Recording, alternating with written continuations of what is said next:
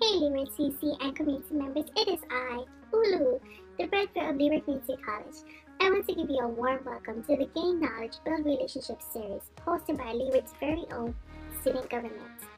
The purpose of this series is to create a space where Leeward CC and UH system students, as well as community members, can listen to the different talk stories that highlight a wide variety of topics, including campus system updates from administrators, to personal stories from different individuals as a way to build a safe community and gain information that may be helpful to all different walks of life. We hope you enjoyed this series. In this episode, student government hosted a talk story with Chancellor Carlos Peñaloza on October 7, 2021, as a way to find out the updates that are happening on campus and possibly system-wide, especially as for the upcoming spring 2022 semester. Please note that in addition to this episode's updates that were shared, there could always be additional or changed updates in the near future. Now, let me pass it on to the main host.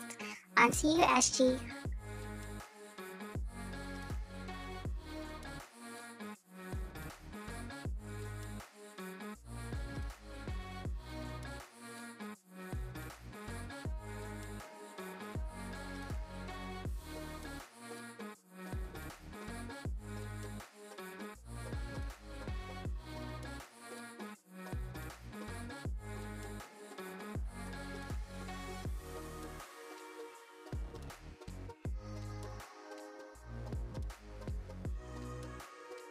Good afternoon, Leeward Community College. This is Alex Williamson, your student government president. I am here with the rest of the student government team with Chancellor Carlos Peñaloza, and he is here to talk about a variety of things, including the rollout plan for the vaccination requirements in the next semester. So without further ado, I'm going to give the table to our Chancellor, Carlos Peñaloza, and thank you so much for being here and listening. And thank you so much for your time, Chancellor. Thanks for that, Alex. I'm happy to again be part of one of these sessions. I, I, I love being able to address students and um, you know connecting in a way in which I can get some questions that I may have answers to, or maybe come back with answers at a later time. Um, I've generally had a couple of general updates and then go into a little bit of details and then open it up to questions. And so with that, you know, we're, we're entering the month of October. I think that all of us have been navigating a little bit of what this pandemic has brought about and the changes that are coming about. And so with that, I just wanted to provide a little bit of, um, of, of an update there. Um, the state did go through a major surge that I think scared many of us. Um, you know, we were getting quite a few case counts. Um, and so, but but the numbers are beginning to to go back to a, a more manageable number. Uh, we have done quite well for ourselves um, in that we have had a couple of cases on campus, but no, uh, no known um, spread on campus, which is really good. Uh, cases are going to happen every now and then, but you know, keeping in mind that as long as we're able to mitigate that, that spread, we're doing quite well. Um, as you probably are aware, most of our students are still in online instruction. We do have some face-to-face uh, some of the things that have began opening up have given me a little bit more life and spirit, which has been really difficult during the pandemic. And that is being able to bump into more students on campus, taking advantage of the Pearl, our fine dining room that's now open even to the public. Uh, that's great. Uh, we're beginning to see a little bit more life on campus. And I hope that that's an indication of how you know, the spring uh, will come about. Some of the changes that have been rolling about and or being communicated. As students you've probably received some communications um, about spring registration. Uh, that's that's really important because as of this semester as a student you have the option of going through LumiSight and your vaccination record um, and having access to courses and having access to on-campus resources um, for students that have not been vaccinated, the option for students has been the, taking that weekly test. Um, and so with that, you're able to upload that into LumiSight and again have access to certain resources on campus, but there are some that have been limited um, even further. And so for the spring semester, it's a little bit different. Um, for this fall semester, we, we went with the weekly test as an option because the rollout happened really late into the registration process and actually into the start of the semester. Uh, but for the spring semester, the vaccine is a requirement for students that want to take face-to-face or hybrid courses.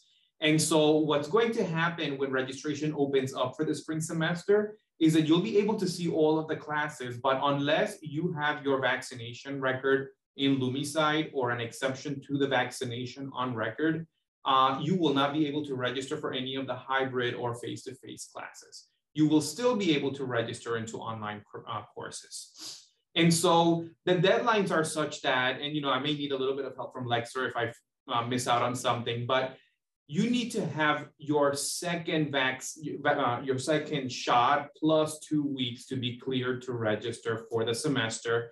Um, and I believe the deadlines are on November 2nd. Um, and so for November 3rd, if you wish to register, all of that needs to have taken effect. Now, as you get your vaccination record or exception cleared, you would be allowed to register into these hybrid or uh, face-to-face classes. But there is that hold if you don't have it cleared by then.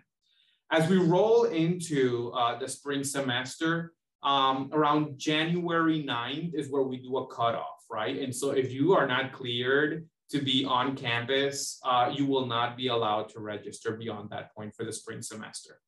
Um, the testing option is not an option. Uh, and so it will only be an option to those students that have a medical or religious exception, exemption. And so if you go through that process, the student would still be able to register for these courses, but must be able to show that negative test with the same level of frequency into the semester. Uh, we don't foresee very many students going down this path. It, it, it, it is, um, you know, a, a, little bit to manage getting that weekly test, but that is an option that is open um, to, to students, that religious and, and medical exception process. And so again, just to recap, the difference between where we are today and where we're gonna be in the spring is that as of today, whether you're vaccinated or not, you would be able to be on campus and taking classes. In the spring, only the vaccinated students will be able to take the classes on site and hybrid courses. Um, again, once the schedule rolls out, you'll, you'll be blocked if you are not cleared through LumiSight in, in terms of the records. Um, as of right now, a student that is not vaccinated and tests through our partner clinical labs, we are taking on the burden of the cost of the test.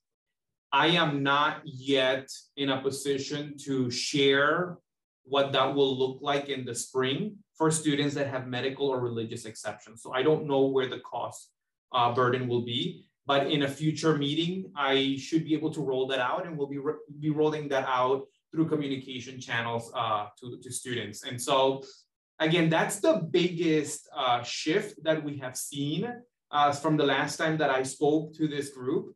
Um, I will say a couple of other uh, quick updates. Um, in a couple of weeks, I'm going to be rolling out communications on some grants that Leeward was just awarded. We're very proud of, of some of the folks on campus that went through the exercise of submitting grants. Um, it adds up to a considerable amount of money. I'm getting all of the details together so that I could share with you. This is going to be slightly different from how we have maybe not even communicated some of our successes. Um, but I want to be able to share what the grant's intentions are and how students will be part of that story. Um, we tend to go after these grants so that we could do something meaningful for the student experience. And I want to be able to share with you how much money we're getting, what we're intending to do, and how students will be able to benefit from all of these actions. Uh, that's a really nice success because Leeward was part of four major competitive uh, Department of Education grants, and we got all four of them. All great stuff. I'll share a little bit more in a future meeting.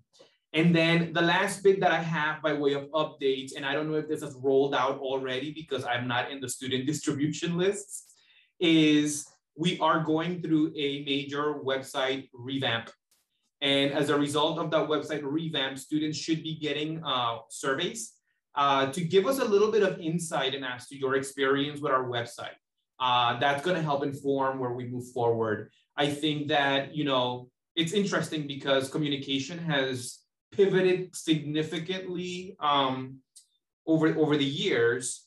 Uh, the website still remains a, a major conduit of communication.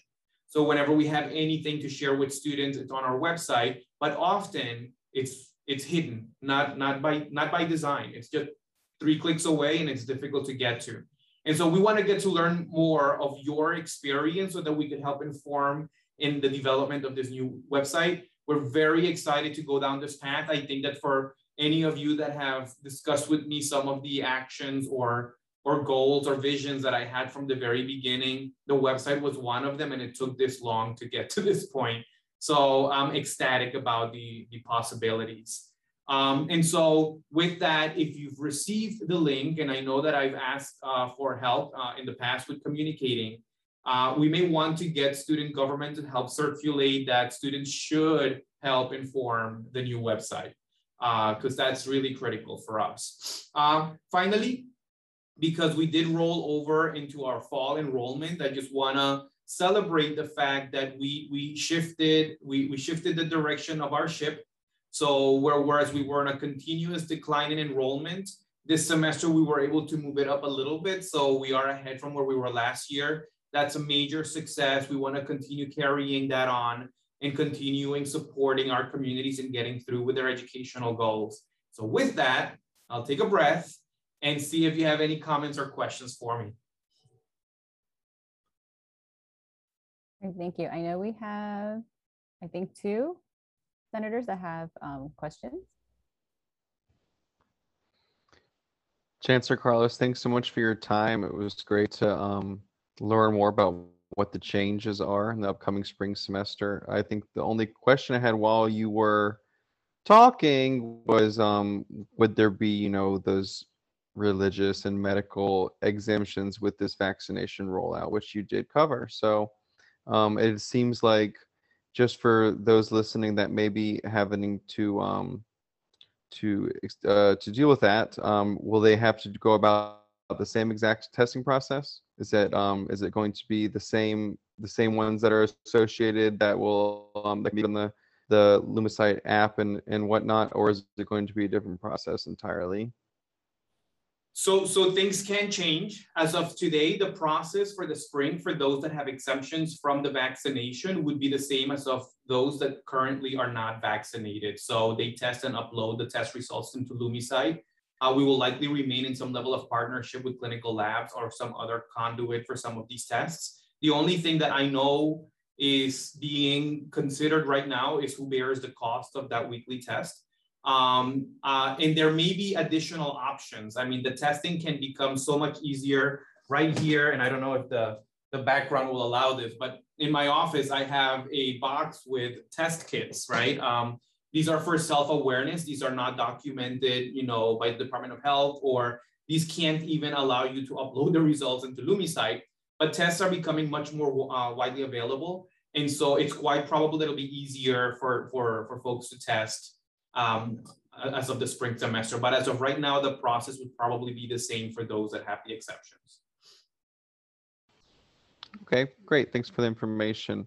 Um, does anybody else, before I change topics, and I have another um, question, does anybody else have any questions about the vaccination rollout here on the team? Okay.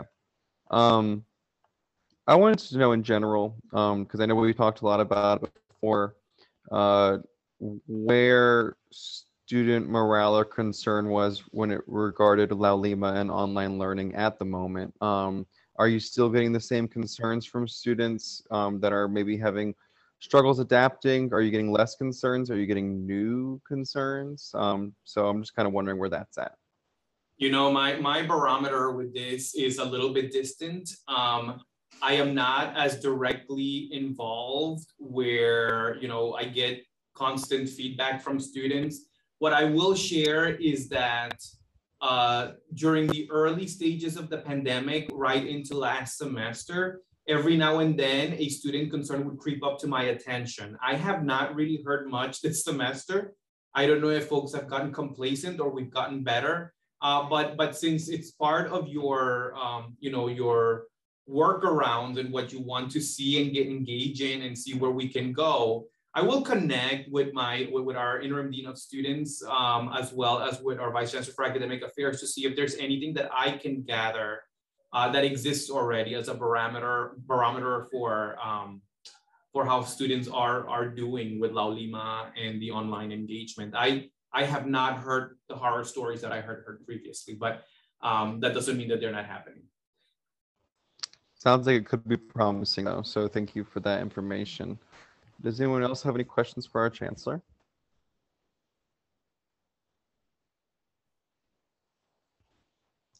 I kind of had one. Um, so before we were talking about a student that I was that was having a concern with meeting in person that she wasn't expecting.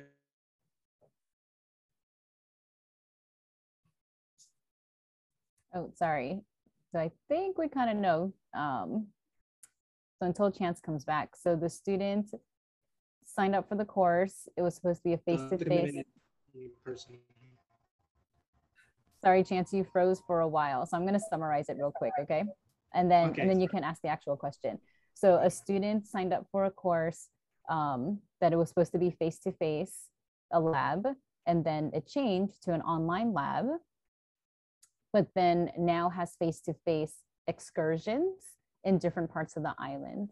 Um, and then the student didn't expect that and, and didn't sign up for a course like that. Now we don't know the full details of when that change happened, why, you know, why it couldn't be dropped. Again, maybe classes got full. I mean, we're not quite sure. Um, but then, and then Chance, I guess, your actual question leading up or after that scenario. Oh yeah, I was I was talking about that, and then um, how can we make it so the the commitment is like more is like better outlined, so students know going into it um, what they're getting into, just along those lines. That, that is a great question and an identified uh, concern. Um, I will say that we've had two semesters that have transitioned during quite awkward uh, pandemic challenges. And so our first fall semester, we were so committed to coming back to some level of normal. And then if any of you were here during the previous fall semester, you would have probably realized that well into two days before the semester and two days into the semester, we were still shifting a lot of courses back online. And so a lot of the language and expectations, we just didn't have the, the prep time or the expectation to really clean up whether a student was going to have some type of presence or not on campus or anything else, or even schedules. Uh, that was a nightmare.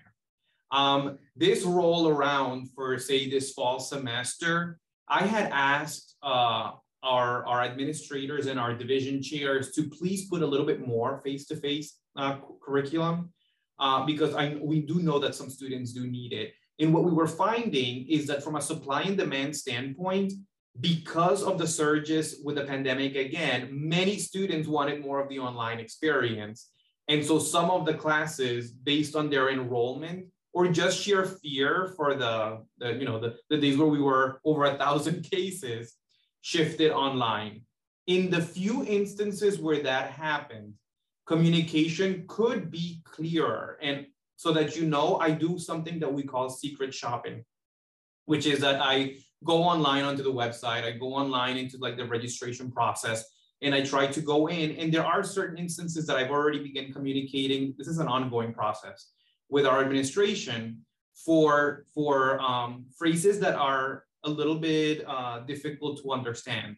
For instance, having an online asynchronous course with you know meetings on Wednesdays from three to four right? And so the asynchronous and the meeting at a specific time conflict, uh, having an online course with specific requirements that are face-to-face do conflict. And that's an evolution for us. Uh, Leeward had always had a strong online presence, but not all of our faculty engaged in it.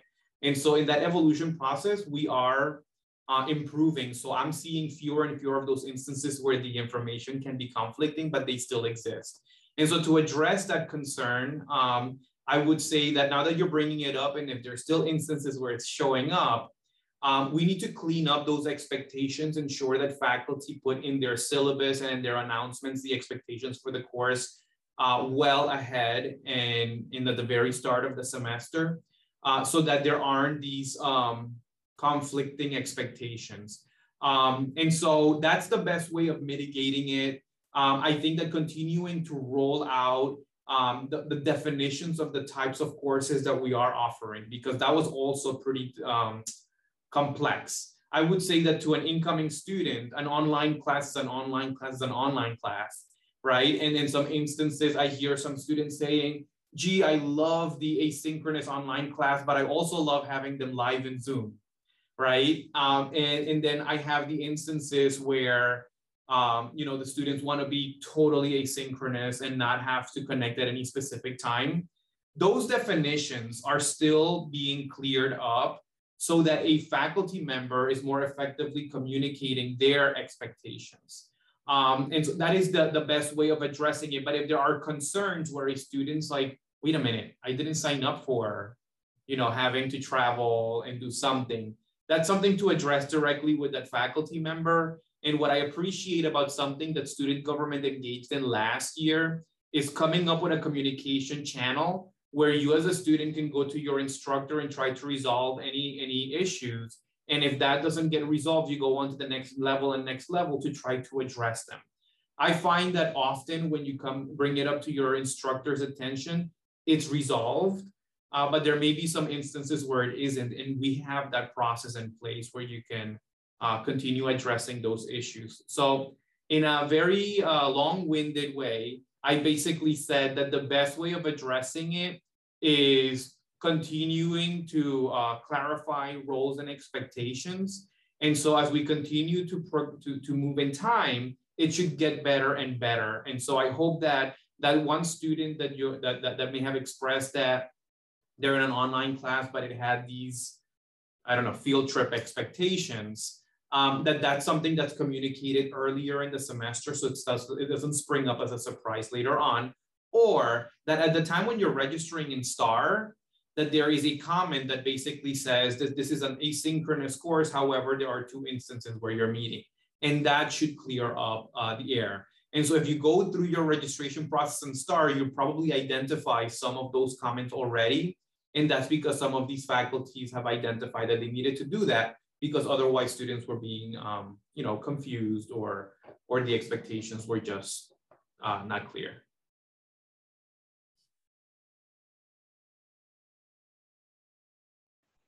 Kind of um, makes me think a little bit about you know, I mean, I don't know how all the processing works in general, but we've been talking a lot about our next podcast and something we want to address with um, our classmates being the um, participation verification. And so it seems like, you know, there's a lot of seriousness taken to participation verification. So, you know, if the same seriousness could be taken towards making sure the student knows what's going on in their class, then that'd be probably, you know, a recipe for success as well. So it's good that um it's coming up for sure. So thanks for talking about it, Chancellor Carlos. Appreciate it. Okay, is that everyone? All right, awesome. Thank you so much for joining us. Felt so caught up with all this information. Mahalo Chancellor Peñaloza for all the updates. Mahalo to everyone that listened or watched this Gain Knowledge Build Relationships episode. I hope you were able to catch up all the updates that have happened within the month of October and possibly beyond. As mentioned, updates are constantly coming in, so please stay tuned for more next month. Don't forget to stay connected with my friends at Leeward CC Student Government by following them on Instagram at LeewardSG and their YouTube page, LeewardSG. If you enjoyed this podcast and want to continue listening for more stories, continue to be on the lookout for the Leeward CC Student Life podcast and find the Gain Knowledge Build Relationship series and episodes. Remember to stay safe, stay connected, and keep gaining knowledge. This is Ulu signing off. Oh, yo.